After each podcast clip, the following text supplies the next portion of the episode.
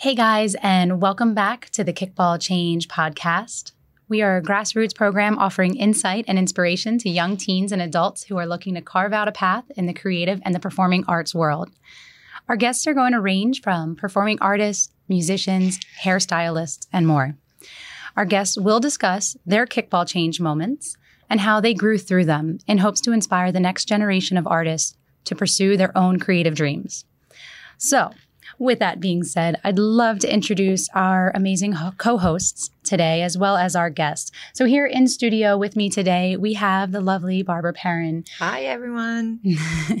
for those of you, if you were, have not been following our podcast, she is a studio owner and director for over 35 years. She has seen the growth and development of many students who have taken professional arts to the next level all across the world with us, we also have our other two co hosts. We have Madison. Hi. we also have Grace. How are you today? Good. How are you? Wonderful. So these two girls are in high school right now. Maddie, you are a high school senior, right? Yes, I am. Did you make your decision yet on colleges?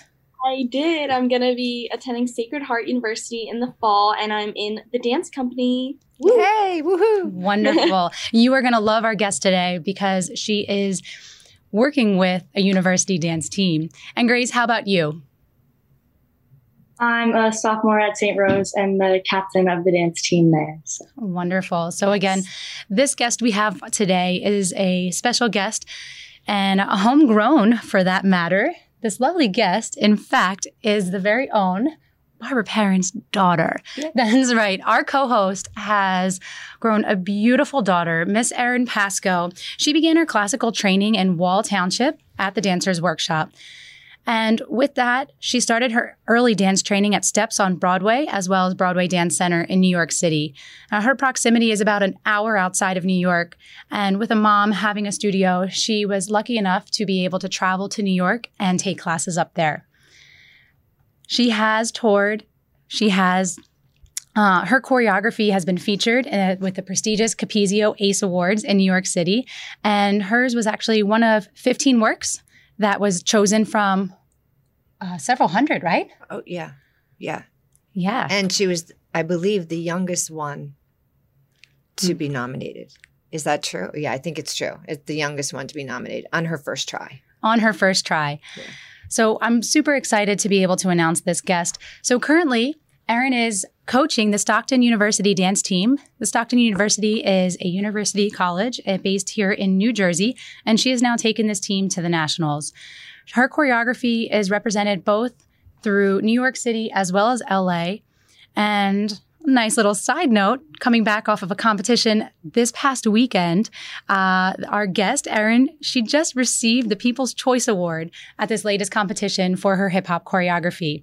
So so many amazing things. I can't wait to get started with interviewing erin. Erin welcome. Thanks for joining us here at the kickball change. Hi. Thanks for having me Absolutely. All right. So, first, we want to welcome you here. Uh, it, you are an extremely talented performer and choreographer, and having your choreography recognized nationally for both competitive dance for K to 12, right? You have no age limits on your dancing. Um, your style is just effortless, it just flows. Um, Thanks. Absolutely. What what drives you for your inspiration? Oof. Um, I mean, it depends on the day, really. I mean, it's helpful to have girls or students in general that kind of understand you, um, not just on like a dance basis, but on, you know, a personal level as well. Um, that's always inspiring. Um, for my choreography, I'd say that I always kind of like to draw from something that's affected me majorly um, whether it's like recently or just sometime in the past. Um, I, the girls know they'll probably laugh. Like when I was like falling in love, like we had like 18 love dances that year at competition and like just silly like stories, like personal stories like that always keep me inspired for sure. So you use life experiences for your choreography. Would that be fair to say? Yeah, that's that's fair. I kind of actually had a question about that. All right, I'm ready. do you like find a song and then kind of like remember almost like a story about like that could go with this song, or do you like have this story idea in your head and then pick a song that goes with that? Um, so I would say either or. Like it, it, it's kind of um, it's happened for me both ways. So we like I'll reference this one called Confessions.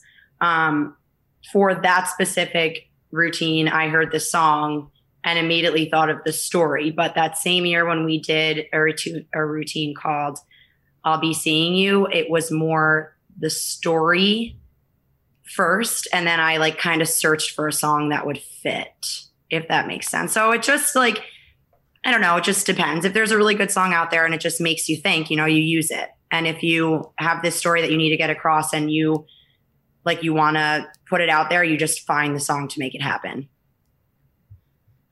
Yeah. Awesome. That's a great answer. So, being a studio owner's daughter, I'm sure you've had many kickball changes, and that's what this podcast is about. Is about talking through our kickball changes and what's the next step, right? What gets you forward? And and I just you are such a humble teacher and a humble dancer that had I have not known that you were a studio owner's daughter, it would it never shines through, which is such a wonderful thing. I think It it's a, a wonderful quality that both your mom and yourself instilled in you. Um, how do you Aw. feel the experience being working with her and and seeing her and the challenges with your generation now a teacher yourself seeing the next generation and working in the intercollegiate school districts how do you feel what prepared you right for this journey in the dance world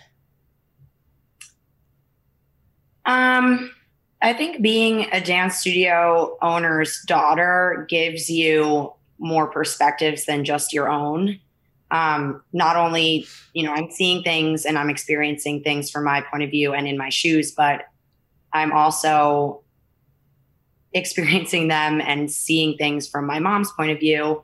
And then on top of that, you know, when when she's talking about things that might be going on in the studio or with other studio directors then again there's more pers- like um, points of view that i can see things from or experience things as. So i think just growing up under her wing was was very enlightening. It, it prepared me well to take on um, a bunch of different tasks, um, whether it's like choreograph, like choreographing or directing a team or going to competitions and things like that, or or if it's just like knowing how to respond to different situations and knowing how to treat um, individuals of all walks of life that you'll come across. So I think being a dance studio owner's daughter was it was it was really the best setup that I could have had. Love you, mom. Yeah. Was it, it was it a negative or a positive or d- both or For what me, you had more of?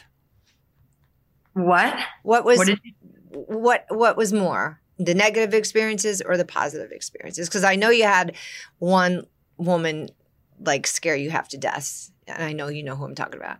Yeah. Yeah. Um no, I, I think it was more positive. Like I said, like I think it set me kept up us on the you edge know, of our for seats the negative things. I mean, if you're, I, I guess, if you are a specific type of person, it, it would be easy for you to allow the negatives to weigh you down. But I think you and I are the type of people where even if something's negative, we can like we can see how we learned from it and we can turn it into a positive. So yeah, like there were a bunch of negative things that I saw, but Mhm. you you you learn from them. So ultimately, is it a negative? I don't I don't think so. Well, at any given time, did you feel more special than anybody else in class? Oh, you know the answer to this. but we don't and your listeners don't either So did I feel more special? Um I would define special. I would say more ignored. oh I mean, in a group of I don't know, 20 dancers, and she's giving, and by she, I mean my mom, Barbara, giving 19 dancers corrections and then straight up ignoring me. Yeah, it was, it was special. so you you had to uh, work hard but stay humble Yes. wonderful Yes. Yeah. And I think that's what made her more humble is because I guess I ignored her too Like much. even when, mom, remember when we would we would go to like different conventions and competitions where we would audition for scholarships or just like compete for first place. And I, you know, I, it's horrible, but it's the truth. Like some dance studio owners' daughters might have gotten their awards or their scholarships because of their status. And we always talked about like making sure that, you know, Right Leaper or Gil Stroming, like no one knew who I was. Yeah, and that's because we had two different last names. Because I went, Mm. I didn't go by my married name. I went by my maiden name. So they never knew who Erin was. They didn't know that that was until later. Like later, later, they were like, oh, but none of the judges knew, or n- you know, and and that's a truism. Like nobody knew that she was my daughter, and they they do play favoritism big time. Yeah. So humility all the way. And, uh, you know, it, it makes me think of a, a teacher who danced with Bob Fosse, and, and one of his biggest things was about gracious confidence. And, and Erin, I think you have just grown into that from being able to see you and your performances and and how you carry yourself, how you work with your students. You have that gracious confidence. You have this ability to be confident, but you never put it in anybody's faces, which I think is such a, a beautiful thing. Um, and I'm so excited to see more that comes out of you. Um, but before we get to your future self, I'm going to go to your younger self. So, going back to when you were a part of the Nets dance team, the New Jersey Nets, back before they moved to Brooklyn and they've Yeah. been bought and sold and shifted all around the tri state area, you were with the New Jersey Nets dance team. I'd love to know what that experience was like for you. Um, the New Jersey Nets dance team was probably my first gig like experience. Um, I was in the sixth grade. So, I mean, what is your bedtime? Well, my bedtime now is like 10 p.m. So it must have been like 9 p.m. in the sixth grade. But I remember practice was from 7 to 10 p.m. on Thursday nights, and it was an hour away. So, um, yeah, late nights, long, hard practices, early mornings for school the next day. Um, that was honestly my first paycheck. Yeah. Um, yeah, it was. I like. I think we still have it framed, Yes, we do. but it was. Aside from it being like my first gig experience, it was also my first networking experience. Um, very, I've met a lot of people like through just being on the team when I was in the sixth grade and like becoming friends with them that I still talk to today. And it's so funny because I actually just wrote to somebody and was like, Hey, would you want to teach like a guest class? And like this man I met when I was in the sixth grade on the New Jersey Nets. Um, yeah, and it was just like the first insight into, you know, working hard and performing for a lot of people, which we did at competitions and recitals, but not definitely not in like the stadium scale. And, you know, sometimes when you're dancing on the recital stage or competition stage, there are still people that don't, or teammates that don't really take it as seriously as you, but everybody on the New Jersey Nets dance team was taking it just as seriously as I was. So it was, it was definitely like my first professional, um, eye opening networking, like gig experience. It was awesome. Do you feel you had a kickball change moment then, being so young? Were you the only girl at the studio that was a part of the Nets dance team? Yeah. Did- yeah. I remember, um, I think a bunch of us might have auditioned. Yeah. Um, Yeah. But I, I will say that I before I auditioned for the New Jersey Nets dance team, I I auditioned for the Knicks dancers, and I remember I didn't smile at all, so I didn't get the part. And then I was like, well, you know what? I'm going to smile brighter than anybody in this space right now, and I'm going to make it. Um, but yeah, I think a bunch of us might have auditioned, but like I said, I had more audition experience, so I like nailed that one. And then yeah, it was just me going up to the practices and doing the New Jersey Nets dance team. Um, as far as kickball change moment, I feel like such a noob, but could you go into detail about what you mean about kickball change moment? Absolutely. So, uh, familiar with the step. We're all across all genres of dance, right? With uh, kickball change, and for our viewers at home, it's a, a kick forward, a shift back, and ultimately ending in the same place. So it's that moment when you you're driving for something and you have passion for something, but you ultimately end up with all that hard work you do either going backwards and then stopping in the same place you were at. And then you're at a crossroad right? You can uh, you can pivot you can step out of it or you can just stay in a kickball change and just kind of hang out there almost like a limbo right? You're in status quo trying to decide what's next. So the reason why i ask you about a kickball change moment being so young in the sixth grade, being able to dance in a stadium setting and then coming back to the studio, do you feel like there was any animosity or was there any shift or energy change with the other girls that you danced with um, that made you grow through that, right? Kickball changes are moments that we can grow through. Um, in the moment, it doesn't feel like we're growing through it. We just feel like we're doing a kickball change and we're going backwards and just going in place. But that step is a transitional step and it can get us into the next spot. Yeah, the next stage. Mm-hmm. Yeah. Um, I, is it weird to say I don't remember any animosity amongst the, the No, students at the dancers workshop? I like. I felt like they were all really supportive. Yeah, That's no wonderful. really. Yeah. Um. absolutely. They were all supportive. so you had a nice family there with this, the other girls that you danced with at the studio, which is Oh, of course. Yeah. You, know, I think with the arts Yeah. and for all of our listeners that are in the arts, I think that's why we come to the arts is that it's our it's our own family, right? It's not just our, our moms and our dads and our brothers and our sisters. It's a, yeah, it's a new family. It's a, a different energy, right? We express and we share uh, a different amount of energy. Yeah.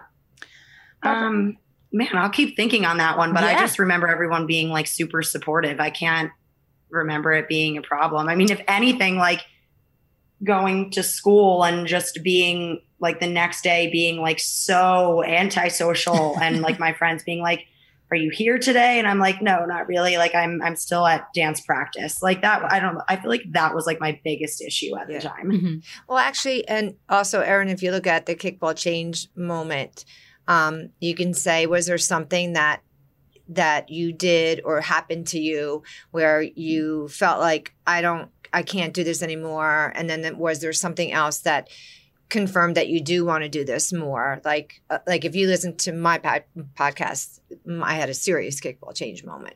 Like I, I either had to push through something or just give up. Yeah. Um I I mean at the time when I was on the nets, I've always been a very competitive person and like if I'm not doing not only my best but like the best work in the room, I'm like not okay. So, um I mean, I think this is this might be something to chat about because when I was at the studio, the dancers workshop, and I was young. I mean, I was working so hard. I like I was, I I think I might have been like at a, a high level, um, in that room, but on the New Jersey Nets, I I wasn't necessarily on a higher level than anybody else, and um, I do remember that that pushing me a bunch. I there was a girl on the team that was very good and I remember a choreographer coming in and teaching us a dance to um, Hollaback Girl by Gwen Stefani because it was new when I was on the team. And he loved her and he put her in the center. And I was like, this is not cool with me. And yeah. And I was like, and I just think I started like plieing lower, like popping harder, just leaping higher, like all of the things. So I don't, maybe that was like my first experience like really being like a small fish in a big pond type of situation. Yeah, yeah. Teaches you a lot. Yeah. So Maddie and Grace, like with Erin being that way, you know, that that type of person that wants to be the best and wants to make you the best as students, how do you feel as her students and you know, just in being within her presence when she teaches you choreography or just in class? How does that how does she make you feel? Um, Pressure's on. I didn't know if you were gonna go back. Um, I feel like it's definitely for me. I feel like I'm kind of the same way. Not like when I see someone's working harder, like Maddie, for example. She's really talented, and so looking up to her, I feel like it's just like I can push myself more from seeing someone like Maddie. And then seeing someone like Erin, who is like kind of the same way, I feel like all three of us are kind of the same way. So it's nice to be like surrounded in that environment. Yeah, I mean, me and Erin, for the listeners, are both really big perfectionists. I would say. Um, I think that's the best word. um, and Erin knows that, and it, I think it kind of helps for me personally to like have a teacher that like knows kind of what I'm going through. Like Erin can tell when I'm frustrated with myself, even if I don't like verbally say, "This is so frustrating. I'm not doing it right." Like she can see it on my face, and like not that nobody else can, but I think she like realizes quicker than some other people do. So it's kind of nice to have her to be like, "Listen, you're fine. Snap out of it," and like kind of just that like calming me down like brings me down to like i don't know Remember when you were you were competing at I think it was Dancers Inc. and it was a few weekends ago, and I was watching on live stream, and I immediately texted you and was like, "Shake it off, just Yeah. right now." I, I messed up our tap dance Erin was watching the live stream, so she texted me. She was like, "I don't know what happened. I didn't notice, but I can see in your face that like something happened. You did something. I don't know, but shake it off. You have a lot of dances left. Like, Yeah. Was you're right. Whew. Yeah. yeah. we know it when we see it. Um, who has the next question for our guest? Is it Maddie, Grace? I'll. I mean, this is like kind of not related, but I kind of want to talk about like Yeah. you going to LA a little bit, like how like how did you kind of decide like to do that? Like how was what was your like inspiration to go there? I guess. That was that was that was a journey. I can answer that, but I, I'm not. But um, for me as the mom, that was a serious journey because of the type A personality we have here. Okay, so yeah, let me start at the beginning. Um, aside from like the being the best in the room doesn't just occur in the dance studio, it occurs in um, school as well. So I've always been a really good student. Um, and when I, when we were when I was growing up through high school during the summers, we would go to LA so that I could dance. So I was very I was very into school and I was good at school and I was very into dancing and I was good at dancing. So when it came time for me to make a decision um, to go to college to be on a dance team or just to dance or what have you, I was struggling. Not only am I all these things, but I'm also a Libra, so I'm undecisive. So um, I remember trying to make a decision that would allow me to dance and go to school and I was deciding between, I think, going to Rutgers um, and going to Loyola Marymount in LA, which would have been my dance option. And I chose to go to Rutgers because um, academically it sounded more my speed, and I could take a train into the city if I wanted to dance there. And I joined the dance team. So, all of that um, to say, after joining the dance team and going to Rutgers for a little bit, I was like, this is just not it for me. I got to dance. So I started going into the city more often. And after that took up so much of my time, I went to school part time.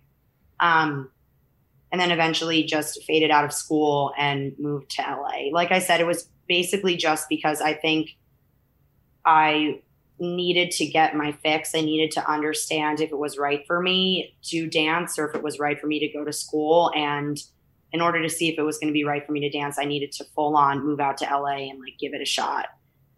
Um, that is a very long winded response to your question, but that's pretty much how I made it out there. Yeah, and also because um, I think, can I add to that, Erin? Sure. I think that you know, going to school, um, she wanted to be at dance, and when she was at dance, she wanted to be in school, and because she's good at everything, those two things, she thought that she wasn't given this particular thing, say school, 100%, and that wasn't good enough. Or she wasn't given dance 100%, and that wasn't good enough. She has to give everything 100%. But when you're trying to give something 100%, but you have two things, you're only giving each thing 50%, or you just go crazy. So that was that was her dilemma. And then she decided we're gonna she's gonna take a break from school and go to LA. So, Erin, when you took that break from school, you had parents that supported you, you had dancers that supported you. When you moved out to LA, did you go out with anybody? Did you live with anybody? So, for any of our either East Coast dancers and performers looking to move out west or West Coast performers looking to move out east, what the transition that you made, what was that like? And if you could do it again, would you have done it any differently? Hmm. Um, so I don't think I would have done it any differently because I feel like I got a good balance. Um, when I first went out there, I lived with a few friends that I knew from New York City that I I was close with, I was comfortable with. And then later on, I lived with a few people again that I knew from New York City, but only one that I knew really closely, and the other two were just um, friends of friends. Were they performers too, or they were? Yeah, all of these people that I lived with were dancers. Um, I actually want to take back my answer. Would I do it any differently? Um, maybe I would have lived with somebody who wasn't a dancer because the dance world out there and in New York, it's it's so competitive and you know you're competing against your friends for the spot you know behind ariana grande or what whatever you're going for that day. And i think it would have been nice and refreshing just to come home and kind of be able to escape that competition and just that constant like presence in the dance world for a little bit. That's a constant kickball change that you were basically living in. So how long were you out in california? Um like it was on and off for mm-hmm. sure, but I'd say like over two years it was on and off. Mm-hmm. And I have a question. Let's hear it, Grace. Um, was Barb supportive, like in your journey through LA? And I, I, I know she probably was, but um, did she influence your decision, or was she like controlling your decision at all? Um, my mom was very supportive. I, I feel comfortable saying this because I have confronted my dad, but he was he didn't really understand why I wanted to dance. He understood that I was an excellent student, so he he was confused why I wouldn't just follow that path. Um, I wouldn't say he was unsupportive, but he just didn't understand. He wasn't fully 100% behind my decision to go dance. Whereas my mom breathed it, she understood it. She taught it. She loved it. She she was supportive, and she would have been supportive regardless, like if I chose dance or school. But she was definitely supportive. Um, but my dad has has now come around to it, but was a little tough to crack at first. Yeah, yeah, I would say that his daddy was a little bit, but we did crack him, and he was okay, oh, yeah. and, he, and he went. Right. Um, again, yeah. but because if people don't really know that dance is a passion and sometimes you can't live without it. And if you make your way, you can have a nice life. Like they sometimes people get that in their head where oh, I need this, this, and this to get ahead in the world or do be happy. But in all honesty, to be happy is just to pick your dream job. And who's to say what your dream do- job is other than you? I mean, and, and parents, I'm a parent, so I want the best for my child and I want her as a parent, you want you raise your child so that she can live on her own, he can live on her own, and be uh, contribute to society and and and be have a good life. So everybody thinks that you know getting a degree or doing whatever is going to make you a good life, but that's not always the path that people should or do take. So, yeah, agreed. Yeah. So, Erin, your energy has always come back to choreographing, and I know you're a fabulous dancer, but I want to touch on the part where you got to dance for the international pop artist, Psy. Um, you got to dance with her on the Today Show. And not only that, but with that being a, as a dancer and her backup dancer, you've had your choreography, and we mentioned, has been nominated across the board in many international settings. What what role does that play for you being a dancer, a performer, but then also the choreographer? Do you feel like you're torn in that sense as well? About being a dancer or a choreographer? Mm-hmm. Um, the answer is really easy for me. I am a behind the scenes gal for sure. Um, not that I don't love performing and dancing, but I, this is so funny to say out loud. I love like being hands on and I like things going how I want them to go. So detail oriented. I, I mean, I think we can all relate to that, even if we don't admit it. But um, if I'm the choreographer and if I'm the director, then you know I can I can be more hands on and I can say this is what will look best here. But if I'm a dancer, that isn't not that's just not my place. Um, also, like touching back on like the I don't remember if you use like gracious or humble confidence, but I, I confidence is like hard to come by. Um, again, I think everyone can relate to that, even if they don't admit it. But I feel more confident when a million eyes aren't on me. I had that fix when I was young, and now I'm like somebody else is going to be better in that role. And with that, like with that said, I feel less confident performing than I do choreographing. I feel more confident behind the scenes. And you provide that for your dancers too. Uh, Maddie touched upon that at a recent competition where you were able to watch live stream and you noticed right away her energy change even through live stream and you were able to capture that and Maddie, can we say she saved you for the rest of the competition? I mean, she helped you uh, redirect your energy so you wouldn't bring what happened on that last number to the stage for your other numbers. Yeah, I mean, not that Barb wasn't doing it, but I think just Barb also had 50 other things going on. And like, I was also trying to change. Like, it was like a lot of things happening at one time. Um, so I think that definitely, like what you said, it definitely like got me over that hump of I just messed the whole thing up. It's going to be like that for the rest of the day. Erin, yeah. did you have any teachers that were like that for you in your life growing up? You know, it's it's a it's so nice to see that the support that you give for your dancers across all levels. Yeah, I would say that my mom was that.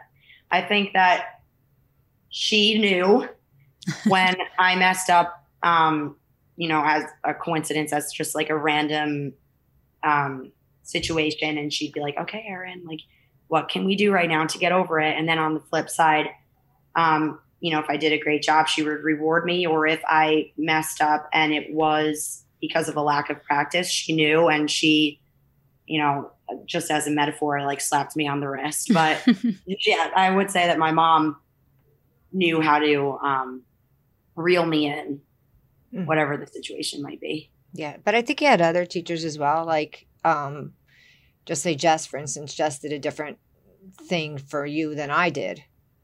Jess was a very, very influential teacher for me because I I feel like she taught me the most. Like I actually was in the studio with her the most. Um, and Aunt Robin. Yeah, uh, but I also remember Jess coached my high school dance team, so I feel like me and Jess like if Jess was somewhere, so was I, and if she was, mm-hmm. or if I was somewhere, so was she. Like, but um, in terms of like, however, I helped Maddie snap out of something. I don't. I Jess was a mentor to me very much so, but I think you were my like sounding board. Yeah, yeah, I love it. Yeah. So you have now. Uh, so Jess, what this other teacher, what Jessica, was Jessica? Yeah. She was your dance team captain when you were in high school? She was my uh, the dance team coach. So we grew up in like around the corner from each other and went to the same high school. So after she had graduated, um, the school brought her in to coach the dance team. So she was coaching my dance team at high school, and then you know, say like that was like two to four, and then from four thirty to nine thirty, she was my dance teacher at the dancers workshop. Yeah. So I think it's always, I mean, it's always safe to say dancers wear many hats. Yeah. Performers yeah. wear many hats and, and, we do it quite well, whether it's dancing on different stages, changing from the dancer to the choreographer. And, uh, you know, I, would love these girls to ask some more questions because now uh, Maddie's going to be going into college, going into the dance uh, dance club, dance team, and Grace is the captain of her dance team in high school. Erin, being a, co- uh, a coach for a collegiate team, what is that experience now like for you? What do you get from your dancers? What do you see in the collegiate level? And what would you offer as a suggestion for girls in the high school level looking to continue their passion of dance at the college level? Um, I cannot say enough good things about being on a college dance team. I like I think everybody here has heard me rave about the Stockton University dance team and the dancers on it. Um, it has the dance the collegiate dance team world i think it's evolved a lot over the years. Um, i think that if you're a passionate dancer but you want to study academics that's a really good route for you because you can't possibly be on the dance team if you're not doing well academically. I think that if you um, if you want to be a part of a team that's the best route for you to go as well because I've never um, met any of these girls on the Stockton University dance team before this year, and neither had they met any of each other. But now it just feels again like like a chosen family and like a situation where you're relying on others, but others are also relying on you. Um, as far as advice that I can give to high school students looking to be on the dance team first. Keep up your academics of course. Um, second the number of hours that you practice um, you can't underestimate those hours because if you if you want to be a trustworthy teammate if you want to be um yeah if you if you want somebody to rely on you the way that you rely on them it's going to take practice it's going to take commitment and it's going to take um, like a level of courage where you're willing to push yourself and you're willing to work a long number of hours just to you know keep up with the standard of the team and not only the, the team but the entire like collegiate dance team industry. So um, keep up with your academics. Always work hard. Um, yeah i I would love to hear any questions that these girls have specifically because I love talking about the university dance team. I have a question. Um, what is the difference that you see between like our level of dancing in the studio and even just like the dancers workshop, the teens and the seniors compared to the college level? Um, so first of all, when we when I choreograph for you guys, it's completely different than when I choreograph for, and you guys meaning the Dancers Workshop competitive team or recital. Um, it's completely different than when I choreograph for the Stockton University dance team because it's just, it's a different, it's a different setting. It's a different ask completely. So when I'm making up your contemporary dance, I'm focused on telling the story. And when I'm making up your hip hop dance, I'm focused on entertaining the audience. When I'm making up the Stockton University dance team's hip hop dance, I'm focused on do we have the team trick, like the team head spring down? Um, do we have all of these things, all of these visuals um, that are going to make our score and our performance competitive with the other schools. When I'm making up their jazz dance, um, and jazz, we call it jazz, but really when you watch the routines, it's like anywhere from like lyrical or modern or contemporary or jazz. Um, I'm putting a lot of technique in there, a lot of skills like à la seconde turns and just different kind of leaps that we don't really showcase in our competition routines at the dancers workshop. So in that way it's a lot different. Um, when it comes to that then it's the standard of cleaning the dances is a lot different at the dance team. Like literally the girls will ask like where are your fingers here? And when we're at the dancers workshop cleaning contemporary it's like you know what? Your heads are two different directions right now and I don't hate it. That looks creative and artistic. So it's like it's it's different in that way. Um yeah, you'll I mean I've I've brought you to a Stockton University dance team practice. You I'm in their face. Alyssa, go here. And then like on this part, I'm like, good job, Grace. Next time do this. Like I think it's it's more like do or die for the the Stockton University dance team members, um, and for us, it's more, or for the dancers workshop, it's more like, how can I tell the story? How can I entertain my parents? How can I reach the audience members that don't know me? Whether it's like whether I'm showing my best skills or just like doing specific movements to like this beautiful song. Yeah. And can I add something too at Grace? Is that when you're in your high school level, you're still training. When you get to the college Yes. level, you should be done training, knowing all those skills, except like, I don't know, an acrobatic trick, trick that everybody has to go take class to learn, or like an aerial or something. But when you're in high school, you're still training and you're still learning. When you get to that level, it's just all about performing. And they do when when they do practice, it's for one particular goal, and that goal is for nationals Right. your That's goal is to true. To perform for everybody and that's the fun part about it and you get to go again you do it again like so that's the big difference for for me anyway when i go Yeah. yeah, So there's a different mindset when you're coaching and training with the girls um, at the high school level compared to the intercollegiate, the collegiate level, um, which you know that that does play a big role for girls that may not necessarily want to go to school for dance as a dance major. Do you find that a lot of the girls on the dance team that you were working with are just passionate about dance, but may necessarily not have dance as their major, but perhaps kind of going a different route because their parents want them to go a different route, but this is satisfying that artist that's still living and breathing within them? I would say that most of the dancers on the dance team at Stockton are not dance majors. Um, and I know that when I was on the Rutgers University dance team, which I was only on it briefly, um, we were not allowed to be dance majors and be on the dance team at the same time. Then you'll you'll see like I follow a bunch of university dance teams and they always post, you know, our senior um, Abigail, I'm just choosing a name, is going off to um, grad school for dentistry, and you rarely see that they're um, choosing dance, but that doesn't mean that they're not going to dance. They'll maybe they'll have a studio, maybe they'll teach, maybe they'll coach a dance team, but you often see that these dancers on the college dance team are focused on something different academically than dance for and, sure. And that resonates with you because you did the same thing and and with the support and the growing support that you ended up getting with your father, being able to leave and then come back and being able to travel and experience the dance world.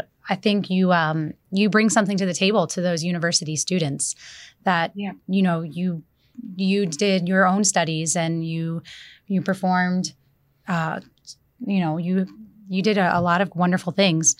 Um, Maddie, Yeah. Um, I was kind of like you've obviously in the past couple like months, I guess, like as you're like working with Stockton on their dances, like we've been trying to get like or you've been trying to get like more technique in us and more like movement quality in them. How do you think like that will like how do you think those like I guess coincide or like will like benefit us? Like, you know what I mean? If that makes sense. Um, so just to recap what Maddie said, I the the dancers, Maddie and Grace at the Dancers Workshop are fantastic movers and fantastic artists. Um, and like my mom said, we still have work to do in gaining all of these like skills and like technical tricks.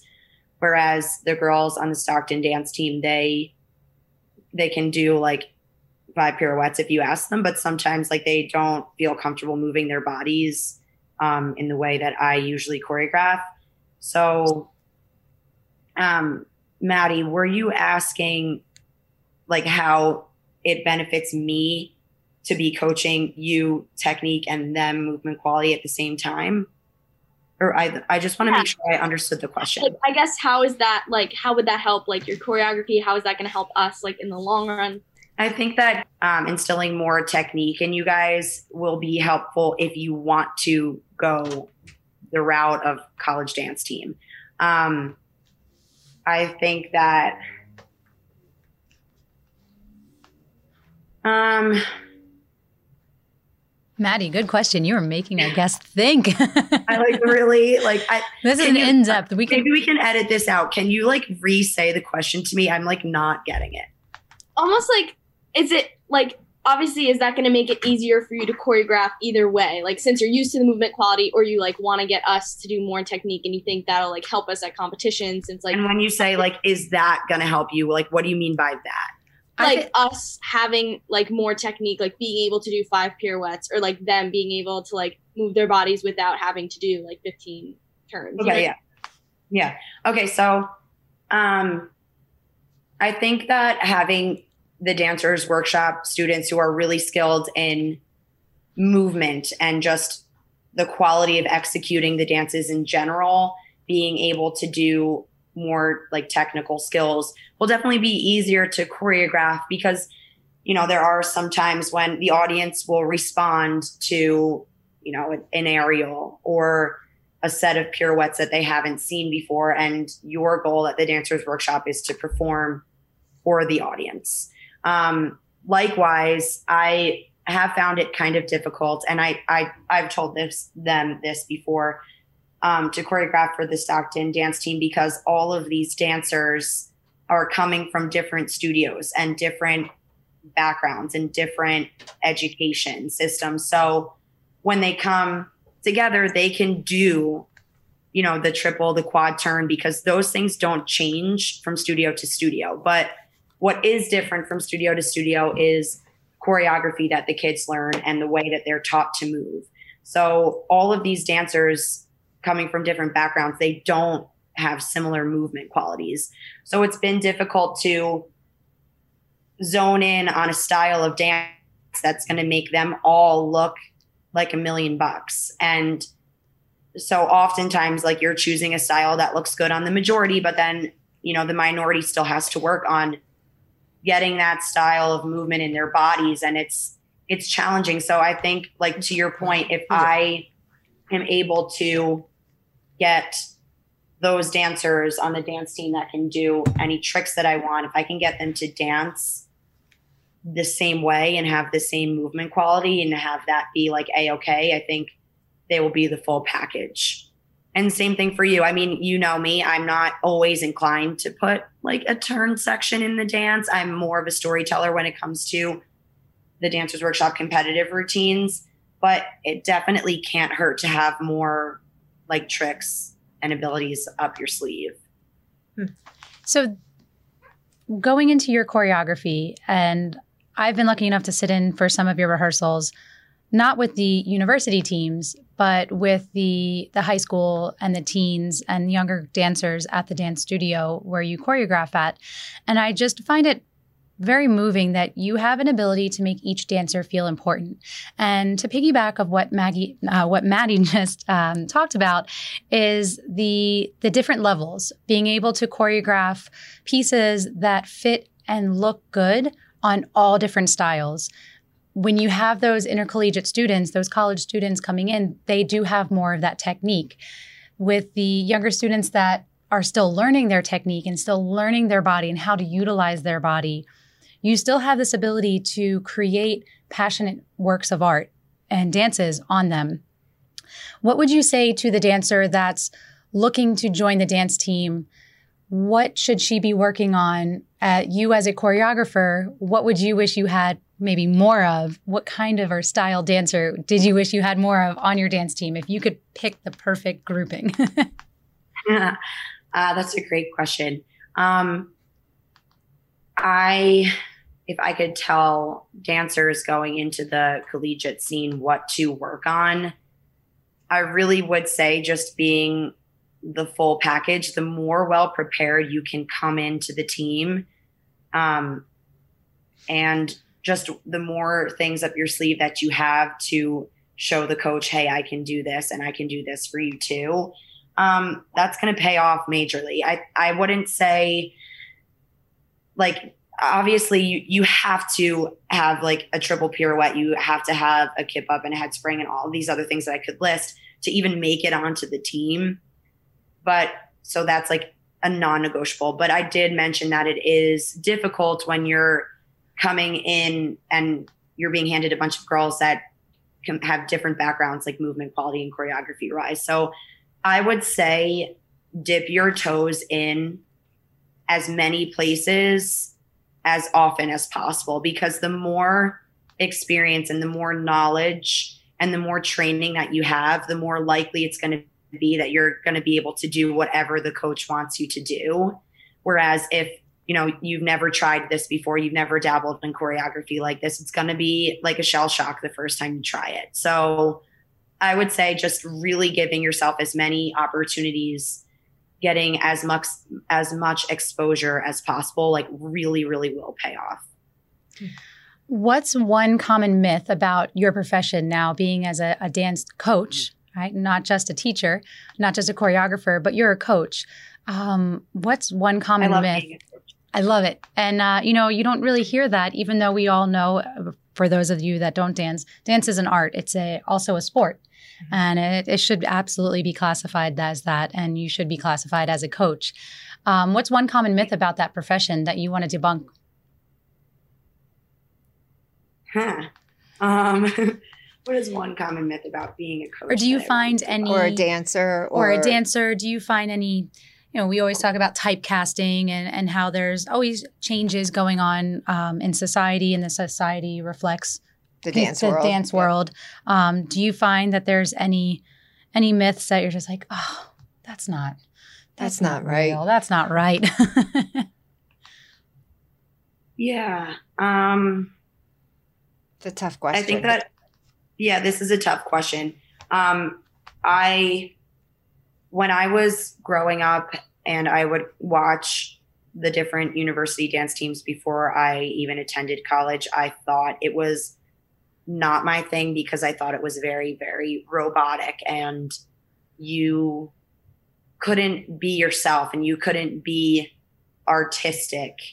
Um, but on the contrary, I think that, like I said, I think that the university dance scene has evolved a lot. And now that I'm involved in it as a coach, I see that it's not so robotic. Yes, you need to be clean. Yes, you need to look like the other dancers, but that doesn't mean that you have to be robotic or not artistic or not yourself or not less than whatever they're doing in the concert or commercial space. I think that there's a way to be both. And you can be clean and you can be a synchronized team, but you can still be a group of artists that dance that dances with passion and with heart and with courage and commitment. And we were actually listing all of these different traits at uh, the Stockton dance team practice last night that I want, like that they want to see themselves, that they want to see in themselves when they dance. And we got, we did get things like love and faith and passion. So like before, I would say one big myth is that I would, I thought that um, the dance team, the college dance team circuit was very robotic and, and lacking passion and lacking artistry. But now that I'm here, I see that it's it's just not like that. You can definitely be an artist and you can definitely be a synchronized clean team. Okay. Amen. Amen. Maddie, Grace? Um, I mean, kind of as like a final question for me, like, is there any advice like that you would give yourself like at my age or anyone like at my age, like that you know now, yeah. wish you knew? Well, and can I just add into that question, Maddie? Like, so Grace touched on what if your parents aren't um, supportive in what you think you want to do, right? Like, so there's your advice. Like, Maddie, Grace's parents are different. Do you know what I mean, Erin? So maybe you can touch on that a little bit. How how they can help prepare themselves to move in the future um, a piece of advice that I would go back and give myself if I was in high school, and I hope that this helps you, is to be more open minded. And I, I don't really, we've never talked about this, you and I, but we've talked about how you and I are very similar. So I wouldn't be shocked if this is something that you think.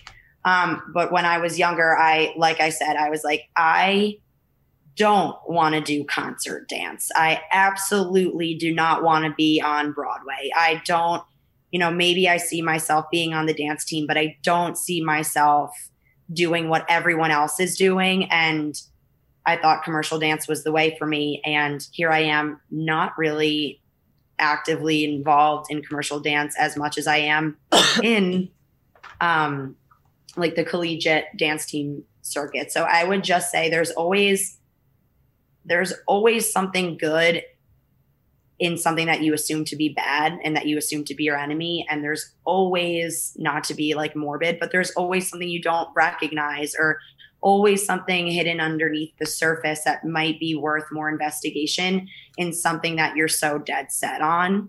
Just if you're dead set on one certain thing i would say just be open minded to the other things that are out there waiting for you. That's a that's a really good Uh, answer because I remember trying to push Erin, not push her. I mean, I really never pushed her to do anything. Um, but you know, why don't you want to do Broadway? You're great at it. You look just and and she was like, no. No. Not to mention your mom choreographed ballets and and a whole Christmas. But- But I think she was she was closed minded. She's right. She was a little closed minded Yeah. to what you know could be offered there. So that's a good that's a good Absolutely. answer. Is just be more open minded. Like don't. Well, I can't do that, or I'm not going to do that. That's stupid, and things like that. So Or this isn't good enough for me, or I'm not good enough for that. Remove the You judgment. you know, and I, I loved what you said. Yeah. You, you can remove you- the judgment. Yeah. Yeah, And if you sift through it, like you said, there's hidden passion there, which I mean that that should resonate with everyone to not to Yeah. not give up Yeah. and, and just to sift through, see see what you like, see what works. And Mhm. and Grace, how about you? Any final questions? Um, no, I don't have anything. to to help. Um, what are? I want to help regarding what my mom said about having a supportive and a I feel horrible, but like a not so supportive parent. Um, if anyone out there is like struggling with something like that, I would say just no matter how hard it might seem or no matter how absent it might feel, look for the support. Someone out there believes in you and believes in what you want to do, and someone out there is fully behind you 100%. And you just might have to look a little bit harder for that support, but don't let like difficult seem impossible. Something that's hard isn't impossible. The support is out there for you to find. If it's not right under your nose, you just have to look a little further. Yeah, that was good. Yeah. Yep. And and with that I can add, I don't know about you, Megan, I don't know about your parents, but like so then if your parents want you to do one thing and you want to do the other, then you have to find a way to do both. You just have to find a uh-huh. way to do both. And then at the end of your travels or or you know, going to school or trying to dance, at the end, it's all going to be you anyway. If you get your degree and you still want to dance, like we had a couple guests on that did have Megan has a degree and she still danced. So there is, you know, and then for hope, or I guess a better word, that you you can do both. Mm-hmm. And it's Yeah, finding a network, right? And Yeah. you you were able to find a network and and for our listeners, it is important that if you don't have a family member or family members that that may be supportive, allow this to be your takeaway. Allow the takeaway to to have support and know that in the artist world there will always be networks. Um, and you can find networks that can help boost your passion to help you Yeah, get absolutely. through that. And and i think it's fair to say that that's a, a, a finishing kickball change is knowing that you know when you have a family member that may not be supportive in that moment but you have it driven in your heart keep going for it. Don't hold back. And you know if they come around or if they don't know that you're doing it for yourself. And that's such a huge part of life is learning how to grow through Right. who you are grow through what you're going through Yeah. Yeah. And just remember that your parents love you and they always want the best for you, um, which what they think is the best because there there is really isn't a book that tells you what to do. Um, Yeah. But you know, like I said, at the end of your four year journey in college, if your parents say you have to get a degree, you can do both, and you can you know as long as you keep the dance in your life, you can do both. Yep. So that's what I have to leave with. I love it. Well, Erin, we are wrapping this up. Um, is there any last or final thoughts you want to offer to our listeners to stay inspired? I mean, I absolutely love your idea of hidden passion and finding it and just pushing through just a little bit more. Um, well, we'll have to have you back on again. But do you have any other final thoughts for our listeners, our co-hosts today?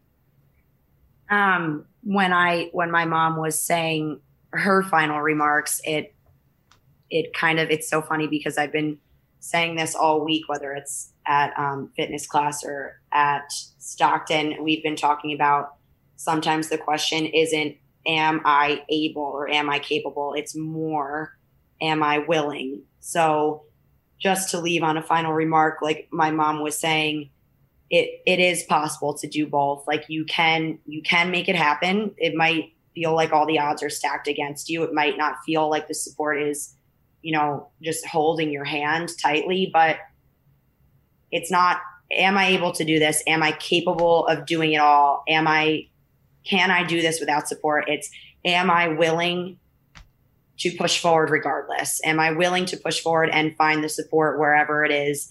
Am I willing to work overtime and work doubly as hard to do both? It's not am I able, it's am I willing. I yeah. love it. So we're going to end on yeah. that. So am I willing? so our listeners, make sure you are willing, willing to take your technique classes, step it up a notch, listen to your teachers, listen to your parents, find your network and find yourself through your own hidden passions. Again, you've been listening to the Kickball Change podcast. Our guest today was Erin Pasco. And again, Erin, thank you so much. Our co host, thank you. Thank you. And uh, we'll see everybody soon. Yay. Thank you. Awesome. Thanks for listening to the Kickball Change podcast. For more episodes, information, or feedback, make sure you check us out at thekickballchange.com.